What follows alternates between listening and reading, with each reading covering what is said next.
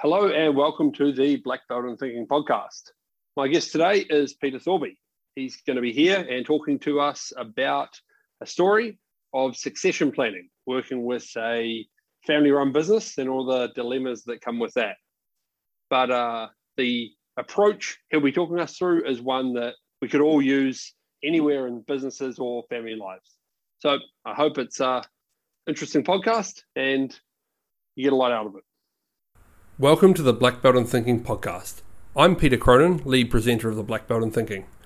This is a podcast where we look at all things to do with thinking faster and acting more purposefully.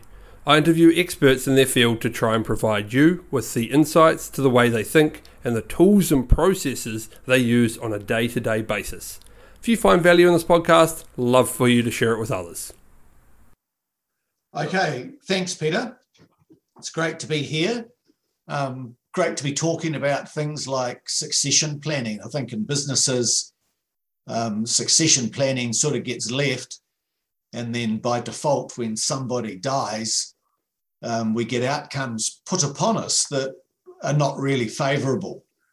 Um, and then and then we get an argument amongst the um, uh, remaining people, the beneficiaries of the will, so to speak, and um, it can get very ugly.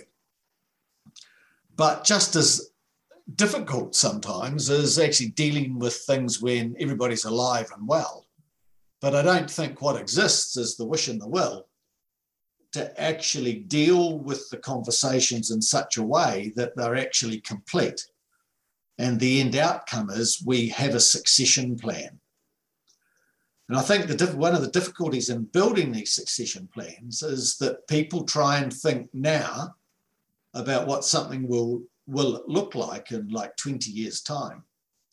And the problem is that in the next 20 years things change. So really in my view a succession plan is um, the beginnings of a journey. And it's okay along the way to um, check that you're on the right journey and to even change the direction that you're on but probably what's not okay is to do nothing over the 20 years or not do enough in that 20 years, such that um, difficult conversations and difficult positions are left um, when, when somebody passes. So, what, so what happened here was I had, let's call them mum and dad, um, yep. come, and, come and see me. And mum and dad have a business and let's just raise the emotional stakes on it a little bit and let's call that a farm. All right. Still a business. Yep. Um, but a, but it's a farm, and people have a lot of emotional attachment to the land. And um, I've started to realise around the country, New Zealand being a you know quite an, a strong agricultural base, um, there's a lot of farming families, and there's a lot of people who are farming who have sons and daughters who may wish to farm or they may wish to not farm.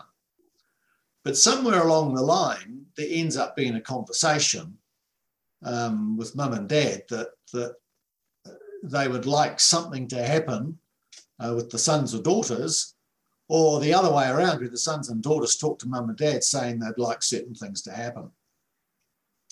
So, Peter, what happened here? Mum and dad came along. And um, they started talking to me about um, the farm and how the farm's made up and what they'd like to do for the future. And it was interesting because um, they, they, were sort of young enough that the future was a, quite a few years away. Yeah. Not too many, but you know, far enough into the future that it's still a future conversation as opposed to a tomorrow conversation. So they really wanted to have some sort of successful succession in five to years, five to 10 years' time. And what they thought made that up was they wanted to protect the farm, they wanted to protect the thing that was theirs, they wanted to protect the thing that they built. And they'd really like that to be a family thing. Right. But the other part about it is that they also realised that they wished their children, which in, um, in this case was um, two sons, they wished the sons to be independent farmers from mum and dad. And that's okay. That all makes made sense. But then when we delved into the grumble, let's call it the grumblings of mum and dad, Hmm. we started to find that they were doing things to protect the farm, like they were taking actions to protect the farm. But every time they did that, they put into conflict the son's independence. So what they would do is the sons would decide something, or one of the sons would decide something. And then dad would come along and go, Oh, well, wouldn't do it that way. what are you Right, doing with those fence posts? They're around the wrong way. And whilst that might, might sound like a silly example, you can imagine how that stretches into bigger things when you start discussing how a paddock's been ploughed or the seed that's being planted or the, the day and the time of the day it got planted or the day and the month it got planted or yeah, right. this just goes on and on and on. So you get these, so they want to take these interventions, but they're doing it to try and protect the farm. But what they do is that they're starting to um, almost destroy. I, don't, I, I say that yeah, carefully because it, it, it's not ugly, but they, they start to break down the son's independence. Excuse me. So the sons can't or don't feel like they're independent farmers anymore. They still feel like they're farming with dad. Yeah, yeah. And so mum and dad get torn because if they can't do that, the other action is to not take intervention actions. But if they do that, they feel like they're violating protecting their farm. Yeah. And so, Peter, they got left in quite a dilemma as to what to do. So they've come to come to see me, and we're trying to um, design a pathway forward um, for the family to talk about succession planning. So what I did was I went and saw mum and dad on farm, went and saw the sons. But I did a bit of a process that had a bit of um, design around it to cause specific outcomes. And I'll explain what I did because I think there's value in that for the listeners to, to do similar things, not even necessarily with succession planning, but even just other things that come up where conversations need to be had, and in particular with family members. Yeah. Okay. So I went and saw the um, mum and dad and the two sons, and I saw each of the sons independently from mum and dad and independently from the other son. Right. So I saw each family, so to speak. And each son had a wife and each son had children.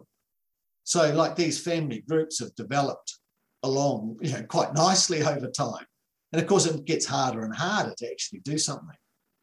So what I did is I saw one of the sons and we sat down and I spoke to one of them and just got them to frame up that when they think about being on the farm and in particular the ownership of the farm and succession, what bothers them about that? And I got these, these sorts of responses. Oh, it's been running not bad, but slowly deteriorated. There isn't really a plan ideas get thrown around, but no real direction. Goalposts seem to move all the time. It's a bit unclear about who does what day to day. Communication's difficult. Talking about anything feels like an attack. Too many blow ups. Little things don't get resolved. No clarity on the future. didn't know what the end looked like, and mixed operational messages. Yeah, right. That could be almost any business. And of course, Peter, yeah, exactly. It's not it's not just farming that looks like that. You know, it's it's it's almost every relationship where you've got more than one person trying to do something. Yeah. So then we sat down and tried to break break all that down into a um, um, some simplicity. And what we came up with, or what they really came up with. Oh, sorry, I'll go back a step. So, in order to get that list, I got them to write down on a piece of paper first what was bothering them. And the husband and the wife independently wrote a list. And then what we did is we went round one for one for one. So did a lap, so to speak, until we'd exhausted the lists. But it gave each person the opportunity to put something up on a whiteboard and talk about it. Right. Yep. And then it gave the other person the opportunity to put something up on the whiteboard and talk about it. And then so when you see you did laps, sorry. Yeah, then we kept laps, repeating that. Pro- yeah. Yeah, yeah, we kept repeating that process until we'd cleared the lists. Now, I think the valuable thing about that is the people were able to talk about it without interruption and could you know, get something off their chest that had been building up. And not only that, at the end of the day, we had a list. Yeah. So out of the list, we built a diagram to explain the position they were trapped in. And it sounded awfully like the first one that I was talking about, where um, they wanted to farm together and, and do things that farming together entailed. And they wanted to do that because there was strength and scale. And in sure. farming, yep. it's that that, may, that would mean that they get to use, um, you know, buy one tractor, but get to use it collectively. Yep. The other thing it does is there's big protection from the risk of the weather. So they could farm in such a way that they could um, maximize their income, but protect the farm from adverse weather events like drought and flooding so that was important. But the other side of it is to not to farm together. So they had this burning action going on as well. And they wanted to not farm together because they wanted to maintain some independence. They wanted to be able to do things when they wanted to be able to do it and not sort of seek guidance and help from others in order to be able to do it or permission. Probably that's the big one, Peter. They people have the sense that they've got to get permission and the moment they talk of getting permission, they have this sense of loss of independence. Right. Yeah, yeah, yeah. Makes sense. Yeah. And so uh, having strength and scale and maintain independence, um, the, the, the goal, the, the, the common goal um, for it was to keep the family together. So to keep the family together, they'd like to have strength and scale and maintain independence. And in keeping the strength and scale, they wanted to farm together. But to maintain independence, they felt they couldn't farm together. They had to farm independently. Right. So they were so they were trapped. Yeah. So then what I did after that, and I didn't really in that visit want to come to um, solutions. Um, so we left it there and uh, just let them um, ruminate on that for a while and um, went and saw the other family. And um, the other family um, went through the same process, and they came up with a list like one of them felt there was a lack of respect, opinions weren't valued. Now, that was interesting because this chap had come back to the farm after being away, whereas the other son had been there since he'd left school.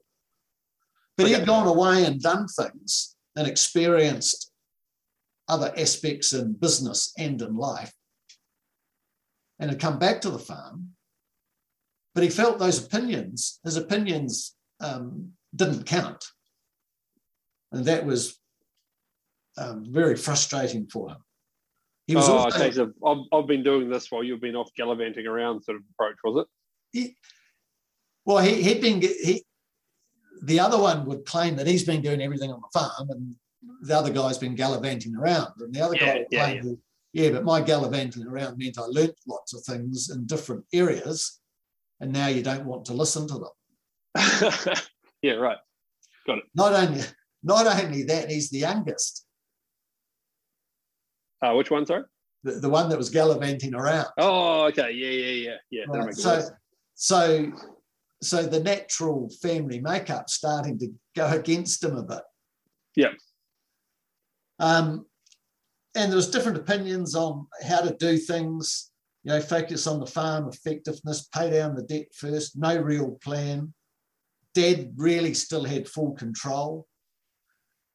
The other son liked things like contracting.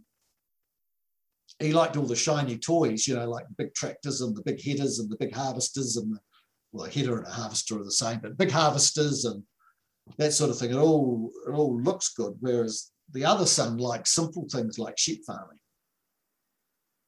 And so it became hard for the two brothers to reconcile uh, doing different activity. Right. Right. And then, then, then he said, "Oh, you know, the five P's." Um, I can't recite exactly what they are, but it's something like piss poor planning gives piss, oh, poor, out, piss poor outcomes or something. Prior prior planning prevents piss poor performance. Is that it? Something like that. I can't remember. I yeah, can't yeah, remember yeah. what it is, but so he had a crack at that. Um, and the animosity, succession plan not definitive. Um, so they all had they all had their gripes that were similar, and so we built this um, um diagram for him as well. And um, he wanted he also wanted a successful farming family, um, but he he had a need for respect and individual focus on farming control. But to get respect, it was all inclusive, and individual farming control was not all inclusive. So again, they had this, this desire that they had this, oh, we want to be together. Oh, but we don't want to be together.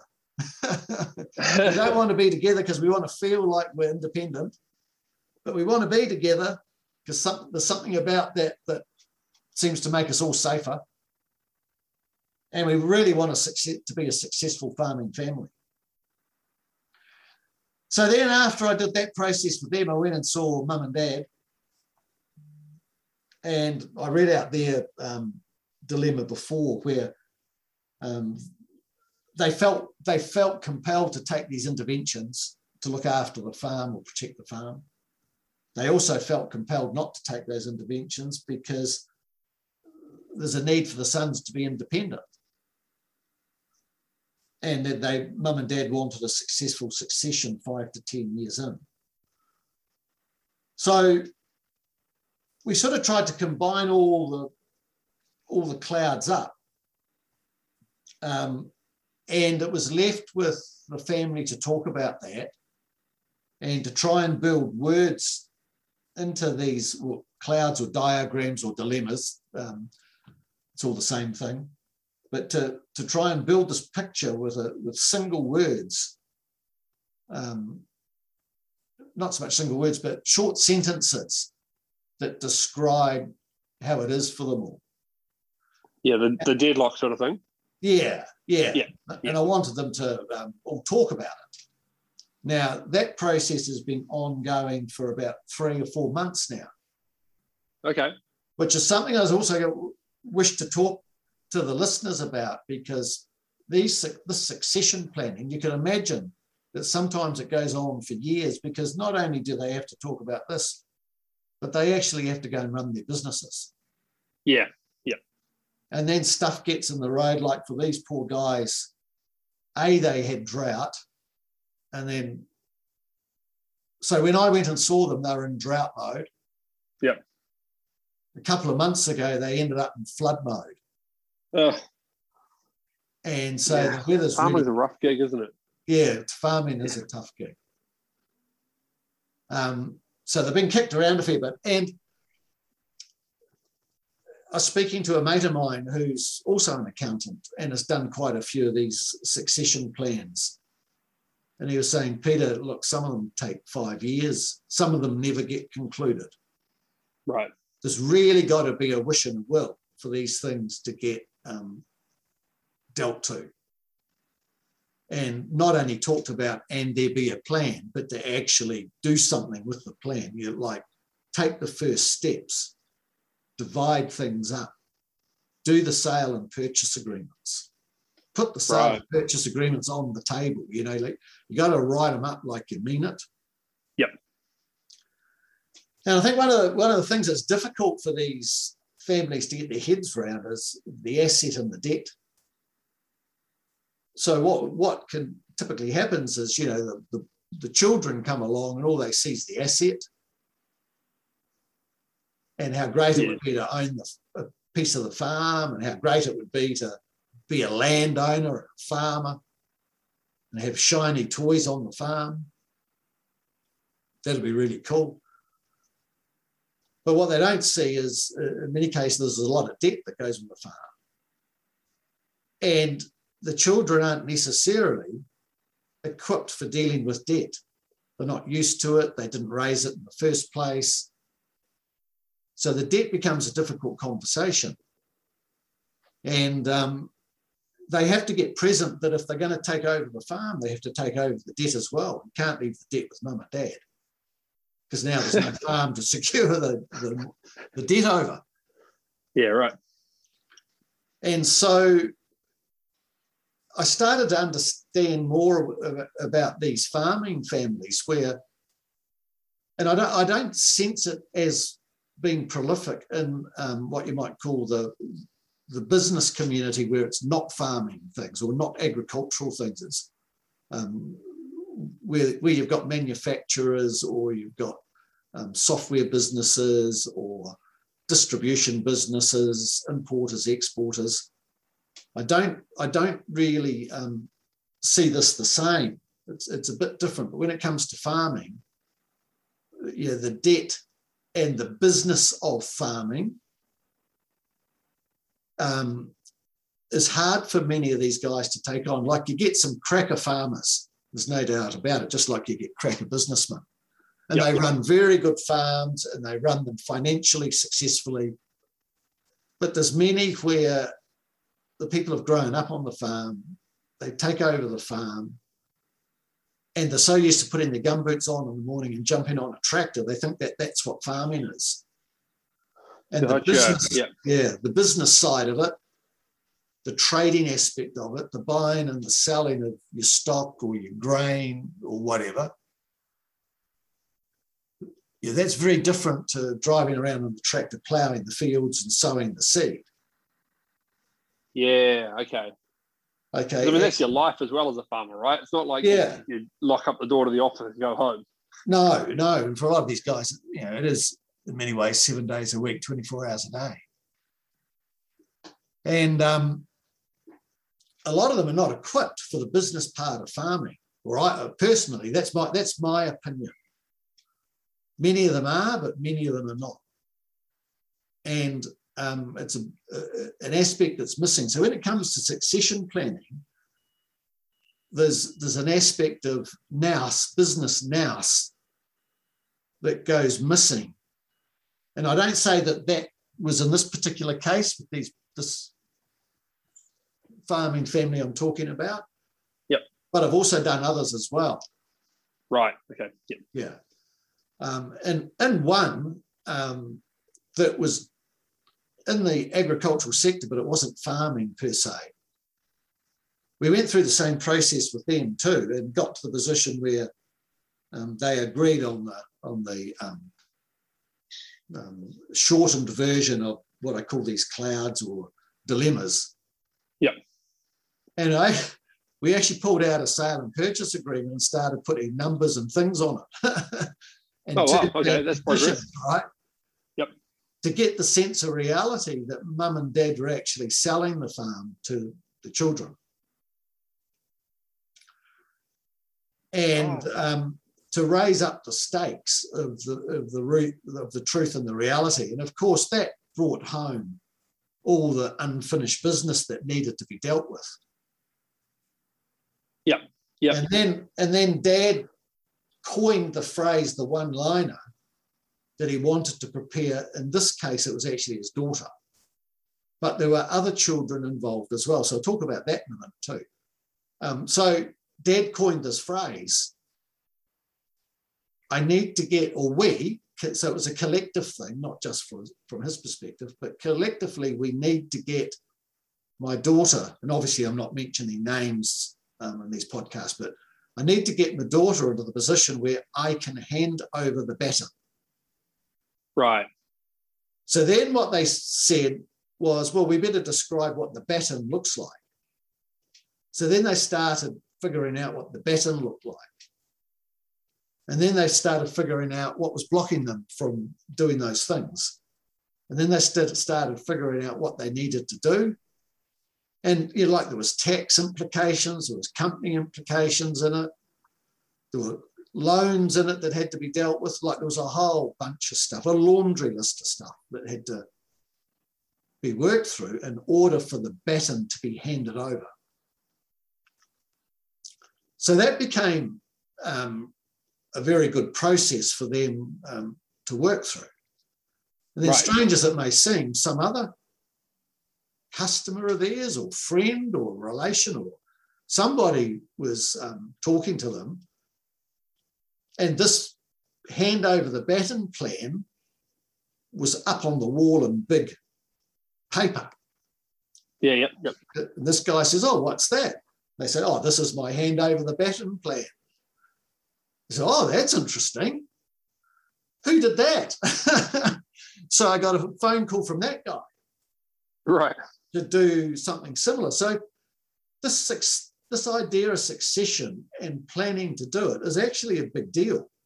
Yeah. And it's very different to the actual business that they are in. They're not used to dealing with this sort of thing.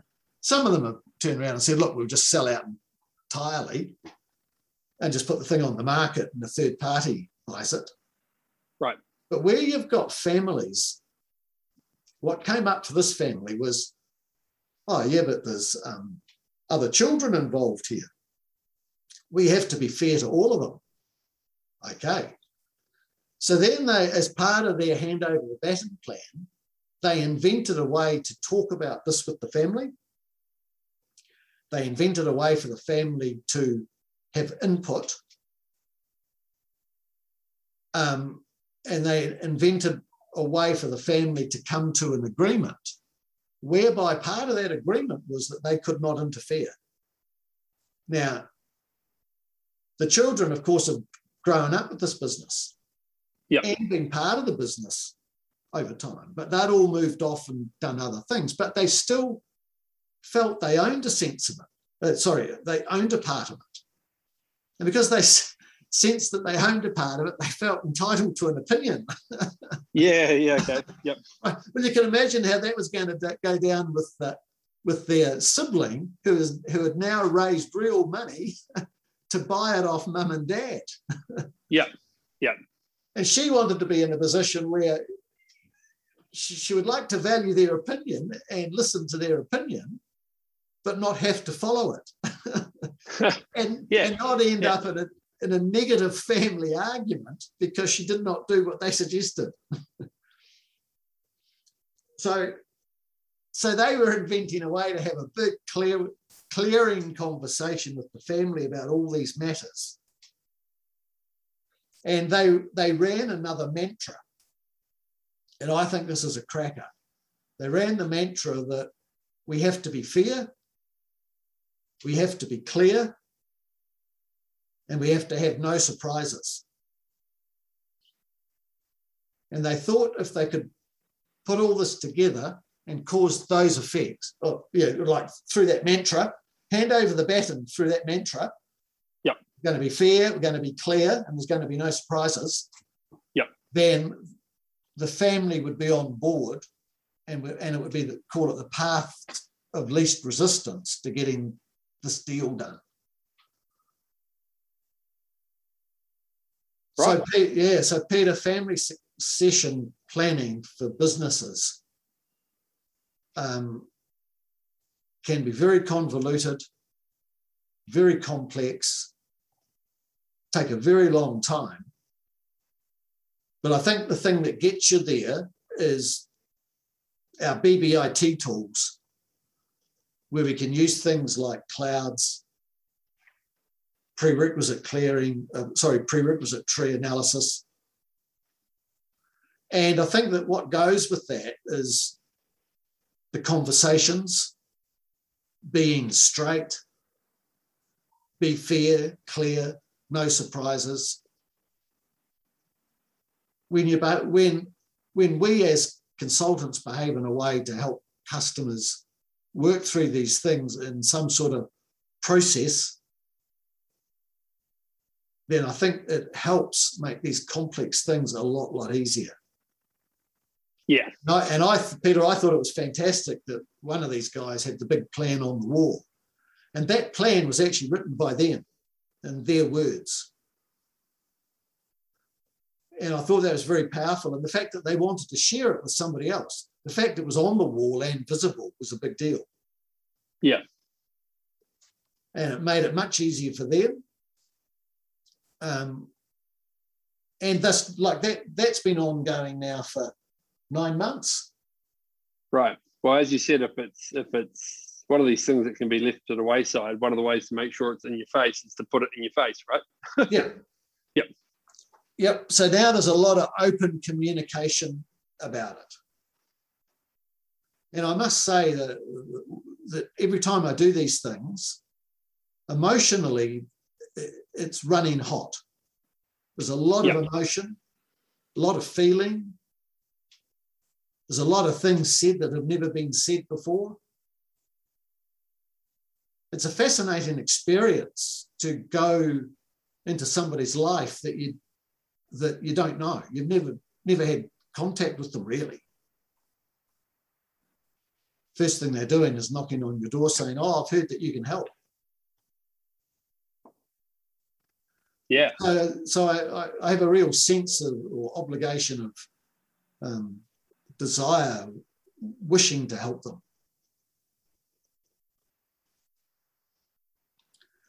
So, Peter, I guess that's it. Succession planning in a nutshell. Okay. Um, can we go back to the first one and talk a bit more about the the like what you did with them? Like in, in our previous call, we talked a bit more about what you actually did. Obviously, you went through how the cloud looked. Um, oh yeah, so so I went when we gathered all this up. I went back to Dad and I sat down with Mum, or sat down with Mum and Dad and started talking about what had happened. And I was talking about um, their their dilemma where they felt that felt the need to um, do these interventions, and the the um, common goal for mum and dad was successful session succession, you know, five to ten years out. Protect the farm. The sons are independent.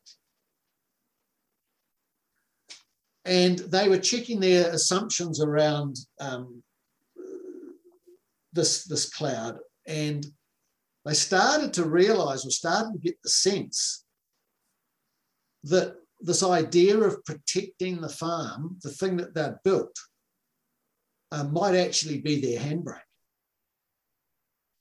And they started right. realizing that that desire to protect that farm in the way it was was causing another two families to be bound into that and maybe doing something that they actually didn't really want to do. And what they started to realize that the best way to protect the farm and go one step beyond that, the best way to protect the families was maybe to split the farm up. Right. Provided the farm, you know, could, um, it, provided each unit was still economic, you know, fundamentally economical to farm. So, given that assumption's true, then splitting the farm up was probably going to be the way that actually kept it together, so to speak. yeah, it's interesting, isn't it? Yeah, and they realised that that by forcing it, their wish of having it together was forcing the boys to think um, of keeping it together but wanting the independence. And then every time they push back, that caused an argument that rippled through the other two families.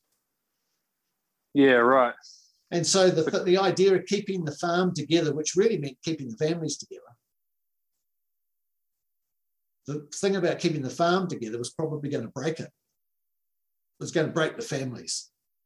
And they realized that to keep the families together, they probably had to let the farm go in terms of how they how they understood the farm to be. They had to give up what they thought it looked like for them, but rather let it run into the future in the hands of the sons, but, but the sons run it independently. Now, if the sons run it independently, I'm picking that what would happen is they then jointly might get together because now it's their own choice. And they might do some collective farming in certain aspects that suit them, but not collective farming together as a whole. Yeah, right. Well, that's a good that's a good sort of uh, solution there, isn't it? It's choosing when to come together for things that make sense as opposed to feeling compelled to be Be together. Yeah.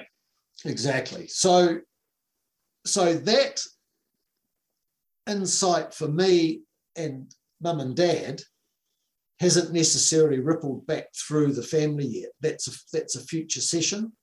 okay. But I suspect dad's seeding that with the sons. Yep. So yeah, it'd be interesting to see, you know, in another few months how that how that pans out. Yeah. Yeah.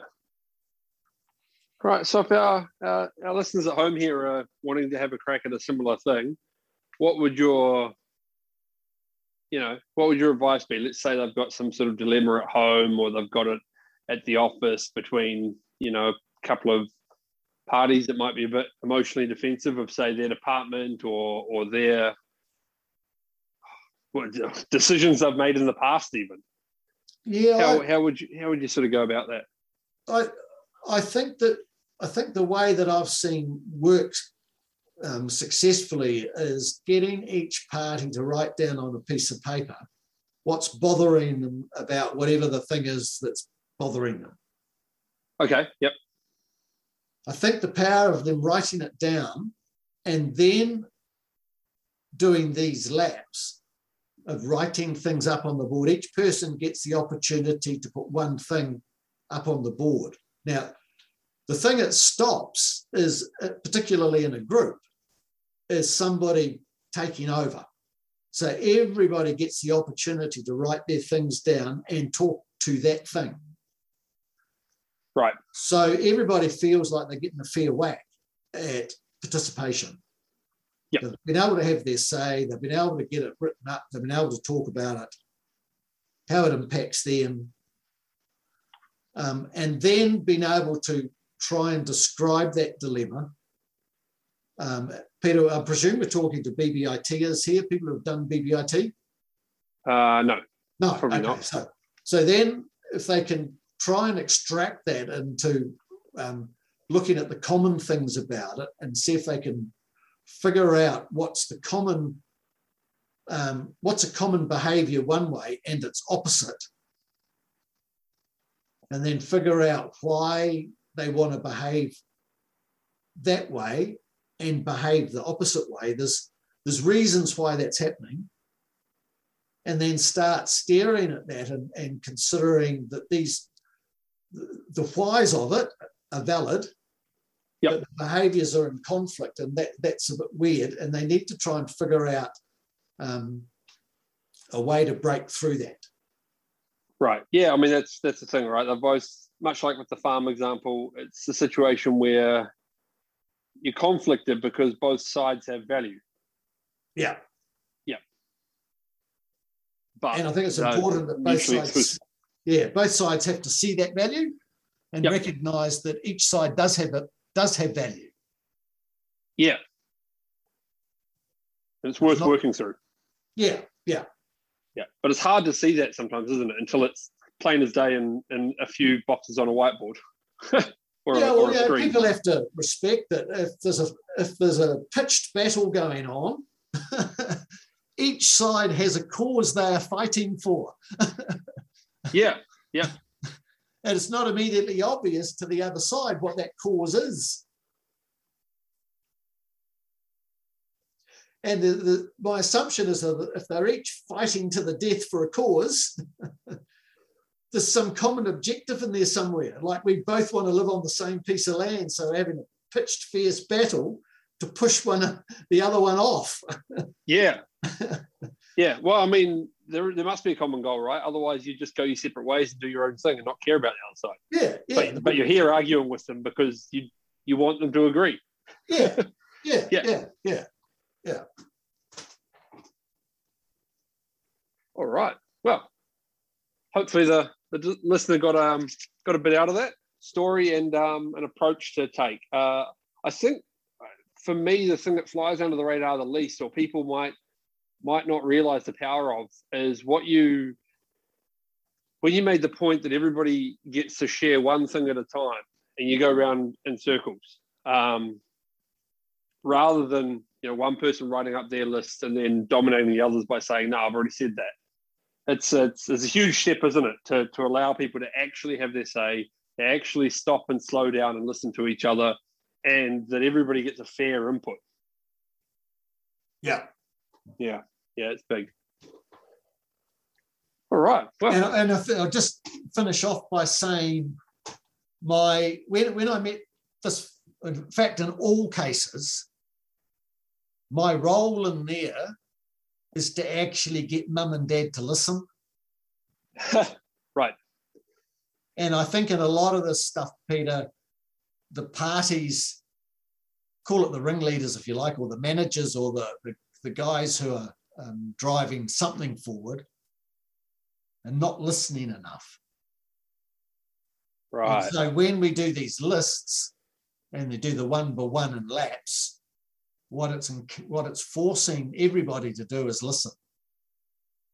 Participate and listen. And i find in the succession planning you know mum and dad listening is actually a big deal. Yeah. Interesting. I mean we hear so much about that as well.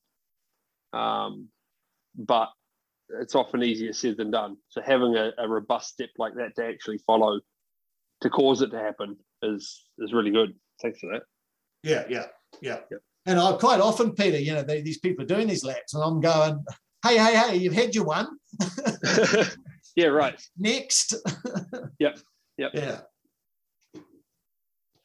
All right, very good. Well, thank you for taking the time out to take us through this. And as I say, I hope the listeners got a lot out of it.